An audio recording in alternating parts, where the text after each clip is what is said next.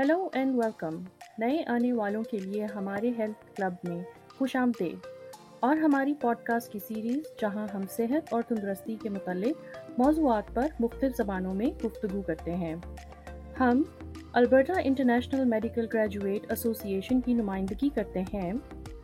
ایمگا ایک غیر منافع بخش تنظیم ہے، جو کہ کینیڈین ہیلتھ کیئر سسٹم میں انٹرنیشنل میڈیکل گریجویٹس کے کامیاب انضمام کے لیے وقف ہے۔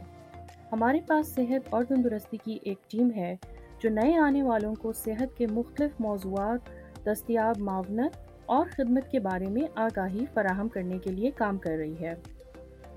اور ان سپورٹس تک کیسے رسائی حاصل کی جائے تاکہ ہم اپنی صحت کے بارے میں مزید جانکاری حاصل کر سکیں اور صحت مندی کی زندگی گزار سکیں۔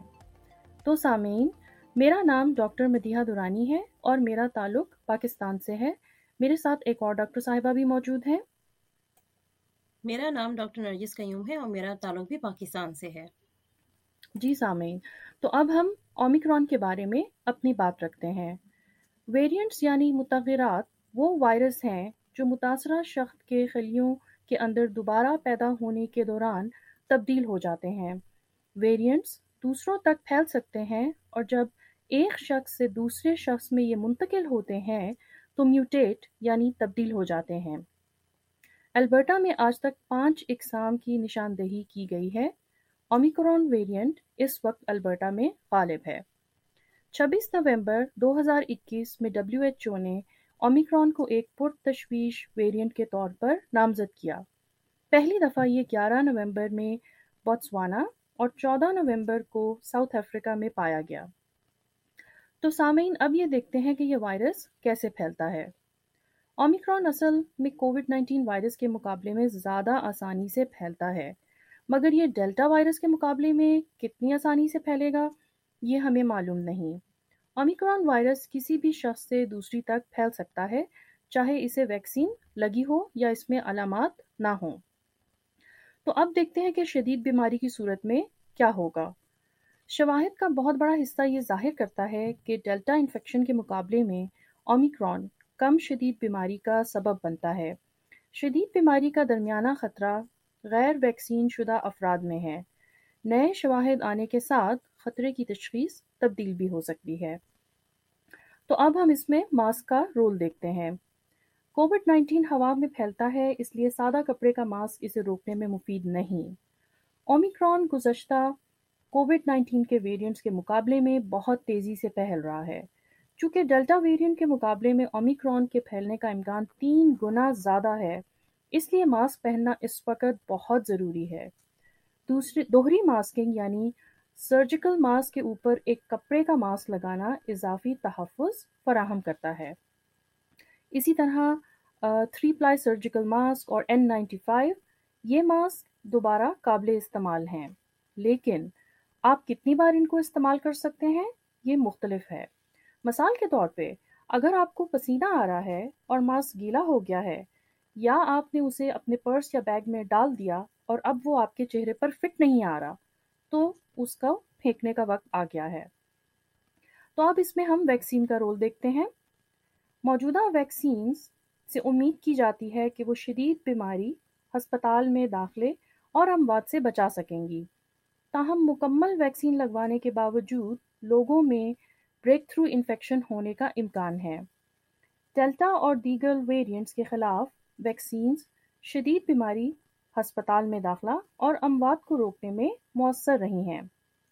اومیکرون کا آنا ویکسین اور بوسٹر کی اہمیت پر مزید زور دیتا ہے۔ تو اب ہم علاج کے متعلق کچھ قوانین دیکھتے ہیں۔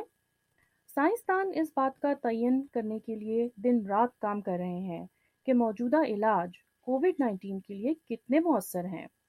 اومیکرون کے جینیٹک میک اپ کی بنیاد پر کچھ موجودہ علاج کے مؤثر رہنے کا امکان ہے، جبکہ دیگر کم مؤثر ہو سکتے ہیں۔ تو اب ہم دیکھتے ہیں کہ کانٹیکٹ ٹریسنگ یعنی رابطے کا پتہ لگانا وہ ہم کیسے کریں۔ اومیکرون ویریئنٹس اب البرٹا میں ہیں۔ تمام ویرینٹ کے مثبت کیسز یا جن پر مثبت ہونے کا شبہ ہے، ان کے قریبی رابطوں کا پتہ لگانا ہوگا۔ اور البرٹا ہیلتھ سروسز ان لوگوں کو فون کال کرے گی یا ایک خط یا ٹیکسٹ پیغام کے ساتھ مطلع کرے گی۔ قریبی رابطوں سے کہا جائے گا کہ وہ علامات کی نگرانی کریں اور اگر ان میں علامات پیدا ہوں تو وہ الگ ہو جائیں اور فوراً ٹیسٹ کروائیں۔ البرٹنس جو مثبت کیس کے قریبی رابطے میں ہیں یا بین الاقوامی مسافر کے قریبی رابطے میں ہیں اور حفاظتی ٹیکوں کا مکمل کورس نہیں کیا، ان کو گھر میں رہنے اور عوامی مقامات پر جانے سے پرہیز کرنے کی گزارش کی جا رہی ہے۔ جب تک کہ اس شخص کے ساتھ ان کے آخری قریبی رابطے کے بعد دس دن سے اوپر نہ ہو جائیں۔ تو سامعین، اب ہم علیحدگی کے متعلق یعنی آئسولیشن کے متعلق پڑھتے ہیں۔ مکمل طور پر ویکسین شدہ لوگ علامات شروع ہونے سے پانچ دن تک علیحدگی اختیار کریں گے یا جب تک کہ وہ ٹھیک نہ ہو جائیں۔ جو مدت بھی زیادہ ہو، اگر علامات پہلے سے موجود حالت سے متعلق نہ ہوں، تنہائی کے بعد پانچ دن تک ماسک پہنے جب وہ گھر سے باہر نکلیں یا دوسروں کے آس پاس ہوں۔ جن افراد کی ویکسین ابھی مکمل نہیں ہوئی وہ علامات کے شروع ہونے سے دس دن تک تنہائی میں رہیں یا جب تک کہ وہ ٹھیک ہو جائیں۔ جو مدت بھی زیادہ ہو، اگر علامات پہلے سے موجود حالت سے متعلق نہ ہوں۔ اگر آپ کا ٹیسٹ منفی ہے اور آپ میں علامات موجود ہیں، تو آپ گھر پر رہیں اور دوسروں سے دور رہیں جب تک کہ علامات ختم نہ ہو جائیں۔ مثبت کیسز کے قریبی رابطوں کو اب چودہ دن کے لیے تنہائی میں رہنے کی ضرورت نہیں۔ تو اب ہم ٹیسٹنگ کے بارے میں کچھ قوانین دیکھیں گے۔ البرٹنس انفیکشنز کا جلد پتہ لگانے اور پھیلاؤ کو روکنے میں مدد کے لیے گھر پر استعمال کے لیے اینٹیجن ٹیسٹنگ کٹس حاصل کر سکتے ہیں۔ ریپڈ ٹیسٹ کو منتخب مقامات سے پہلے یا پہلے پانے کی بنیاد، پہلے آئیں اور پہلے پائیں کی بنیاد پر اٹھایا جا سکتا ہے۔ جب تک کہ سپلائی جاری رہے گی ریپڈ ٹیسٹ کا استعمال کیا جا سکتا ہے۔ چودہ سال یا اس سے زیادہ عمر کے لوگوں میں بچے جو دو سے تیرہ سال کی عمر تک ہوں، اس، اگر کوئی ان کو بالغ ٹیسٹ کر دے۔ البرٹنس کیلگری، ریڈیئر یا ایڈمنٹن کی کسی منتخب فارمیسی سے یا اے ایچ ایس کے منتخب کلینک سے ریپڈ ٹیسٹ اٹھا سکتے ہیں۔ ہر چودہ دن کے بعد فی شخص ایک کٹ کی حد ہے جب تک کہ سپلائی جاری رہے گی۔ اس بات کو یقینی بنانے کے لیے کہ پی سی آر ٹیسٹنگ ان لوگوں کے لیے دستیاب ہے جن کو اس کی سب سے زیادہ ضرورت ہے۔ صرف ان لوگوں کو جو شدید نتائج سے زیادہ خطرے میں ہیں یا زیادہ خطرے والی سیٹنگ میں کام کرتے ہیں۔ اگر وہ اینٹیجن ٹیسٹ پر مثبت نتیجہ حاصل کر سکتے، تو فالو اپ یعنی اگر مثبت رزلٹ آیا، تو وہ follow up P C R testing ضرور بک کروائیں۔ تمام افراد اور تمام البرٹنس صحت عامہ کے اصولوں پر عمل کرنا جاری رکھیں، جیسا کہ جسمانی دوری، ماسک پہننا اور اپنے ہاتھ دھونا۔ ہمارے پاس اومیکران کے خلاف کیا دفاع کے ہتھیار ہیں؟ نمبر ایک، کووڈ نائنٹین سے بچانے، سست ٹرانزیشن کے لیے یا کئی اقسام کے ابھرنے کے اقدامات کو کم کرنے کے لیے ویکسین صحت عامہ کا بہترین اقدام ہے۔ نمبر دو، ماسک تمام ویریئنٹس کے خلاف تحفظ فراہم کرتے ہیں۔ نمبر تین، ہم سب کو اپنے ہاتھ بار بار دھونے اور لوگوں سے دوری برقرار رکھنے کی ضرورت ہے۔ نمبر چار، کووڈ نائنٹین کے ٹیسٹ آپ کو بتا سکتے ہیں کہ کیا آپ فی الحال متاثر ہیں۔ نمبر پانچ البرٹن سے درخواست ہے کہ وہ اپنے رابطوں کی تعداد کو نفس حد تک کم کر دیں۔ نمبر چھ، غیر محدود سرگرمیوں کو محدود کر دیں۔ جہاں ٹرانسمیشن کا زیادہ خطرہ ہو۔ اور نمبر سات، صحت عامہ کے اقدامات کا مشاہدہ کریں تاکہ پھیلاؤ کم ہو جائے۔ آئیے اب بوسٹر کے بارے میں کچھ جانکاری لیتے ہیں۔ ویکسین کی تیسری یا اضافی خوراک کے بارے میں۔ یہ خوراک جن اہل گروہوں کے لیے دستیاب ہے، ان میں شامل ہے۔ وہ البرٹنس جن کی عمر اٹھارہ یا اس سے زیادہ کی ہے، وہ دوسری خوراک کے پانچ ماہ کے بعد ویکسین لگوا سکتے ہیں۔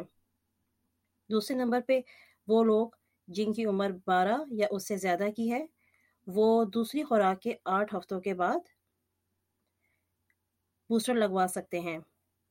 تیسرے نمبر پہ وہ مسافر حضرات جو ایسی جگہوں پہ جانا چاہتے ہیں جہاں پہ ایسٹرازینیکا یا کووی شیلڈ جیسی ویکسینز تسلیم نہیں کی جاتی، وہ دوسری خوراک کے چار ہفتوں کے بعد بوسٹر لگوا سکتے ہیں۔ چوتھے نمبر پہ وہ البرٹنس جن کی عمر اٹھارہ یا اس سے زیادہ کی ہے اور وہ ایسٹرازینیکا اور کوویشیلڈ کی دو خوراکیں لے چکے ہیں یا پھر جینسن ویکسین کی ایک خوراک لے چکے ہیں۔ وہ لوگ دوسری خوراک کے پانچ ماہ کے بعد بوسٹر لگوا سکتے ہیں۔ اس کے علاوہ وہ افراد جن کی عمر سکسٹی فائیو سے زیادہ ہے اور وہ بزرگوں کی اجتماعی نگہداشت کی سہولیات کی رہائش نہیں لیتے، وہ لوگ مڈرنا بوسٹر کی آدھی خوراک لگوا سکتے ہیں۔ اس کے علاوہ آپ اپنی اضافی کووڈ نائنٹین کی ویکسین کو آن لائن بک کروا سکتے ہیں یا پھر ویکسین دینے والی فارمیسیز ڈاکٹروں کے دفاتر واکنگ کلینک یا پھر ہیلتھ لنک یعنی ایٹ ون ون پہ کال کر کے بکنگ کروا لیں۔ کلینکل شواہی سے پتہ چلا ہے کہ اضافی خوراک کے بعد سائیڈ افیکٹس یعنی اثرات بہت ہی معمولی ہیں اور پچھلی خوراکوں ہی جیسے ہیں۔ بوسٹر ڈوز کے بعد کوئی سنگین منفی واقعات کی اطلاع ابھی تک موصول نہیں ہوئی۔ کووڈ نائنٹین کی چوتھی بوسٹر ڈوز اب امیونو کمپرومائز لوگوں کے لیے یعنی وہ لوگ جن کی قوت مدافعت بہت کم ہے، اٹھارہ سال اور اس سے زیادہ کی عمر کے لیے دستیاب ہے۔ یاد رہے کہ بارہ سے سترہ سال کے امیونو کمپرومائز افراد کے لیے ابھی بھی تیسری ڈوز ہی منظور شدہ ہے۔ براہ کرم اپنی ترجیح والی بوسٹر ڈوز کا انتظار کرنے کی بجائے تیسری خوراک یعنی ایم آر اے ویکسین، جو دستیاب ہے، لگوا لیں۔ دونوں ویکسینز یعنی فائزر اور ماڈرنا، کووڈ نائنٹین کے خلاف اعلیٰ سطح کا تحفظ فراہم کرتی ہیں۔ آئیے یہ بات کرتے ہیں کہ سفر میں جانے کے لیے کووڈ نائنٹین کی اضافی خوراک کے لیے کون اہل ہے؟ بین الاقوامی سطح پر سفر کی ضروریات کے لیے البرٹنس کووڈ نائنٹین کی دو اضافی ویکسین کے اہل ہو سکتے ہیں۔ اب البرٹنس کو تحقیق کرنے اور سمجھنے کی ضرورت ہے کہ کون سی کووڈ نائنٹین کی ویکسین منزل پر قبول ہے۔ ویکسین کی بکنگ کے لیے سفر کے ثبوت کی ضرورت نہیں۔ کینیڈا سے باہر کچھ دائرہ اختیار نے اشارہ کیا ہے کہ وہ ایسٹرازینیکا اور کوویشیلڈ جیسی ویکسینز کو قبول نہیں کریں گے۔ وہ لوگ جو امونو کمپرومائزڈ ہیں یا ان لوگوں کے لیے جو اجتماعی نگہداشت کی ترتیبات میں ہیں۔ ان سے سفارش کی جاتی ہے کہ امرین ویکسین پروڈکٹس یعنی وہ فائزر یا مڈرنا کی تیسری خوراک لگوا لیں۔ تاہم وہ لوگ امرین ویکسین نہیں لگوا سکتے، وہ ایسٹرازینیکا کی تیسری خوراک لگوا سکتے ہیں۔ اس کے علاوہ وہ افراد جن کو ایسٹرازینیکا ویکسین سفری مقاصد کے لیے لگوانی ہے، وہ ہیلتھ لنک یعنی ایٹ ون ون پہ کال کر کے بھی بکنگ کروا سکتے ہیں۔ آئیے اب بات کرتے ہیں کہ کووڈ نائنٹین کی ویکسین پانچ سے گیارہ سال کی عمر کے بچوں کے لیے دستیاب ہے۔ کووڈ نائنٹین نے ہمارے صحت کی دیکھ بھال کے نظام پر مسلسل دباؤ ڈال رکھا ہے۔ اس نے ہمارے کام کو چیلنج کیا ہے۔ سماجی اور تفریح سرگرمیاں خاص طور پہ چھوٹے بچوں کے خاندان والوں پر بھی دباؤ ڈالا ہے۔ باقی آبادی کی طرح بچے بھی کرونا وائرس کو دوسرے میں منتقل کر سکتے ہیں اگر وہ خود متاثر ہیں۔ یہاں تک کہ جبکہ علامات بھی موجود نہ ہوں۔ پانچ سے گیارہ سال کے عمر کے بچوں تک ویکسین کی کوریج کو پھیلانا ان بچوں کو کووڈ نائنٹین سے تحفظ فراہم کرتا ہے۔ ان کے ساتھ ساتھ ان کے خاندانوں، بہن بھائیوں، دوستوں اور ہم جماعت کے لیے بھی تحفظ فراہم کرتا ہے۔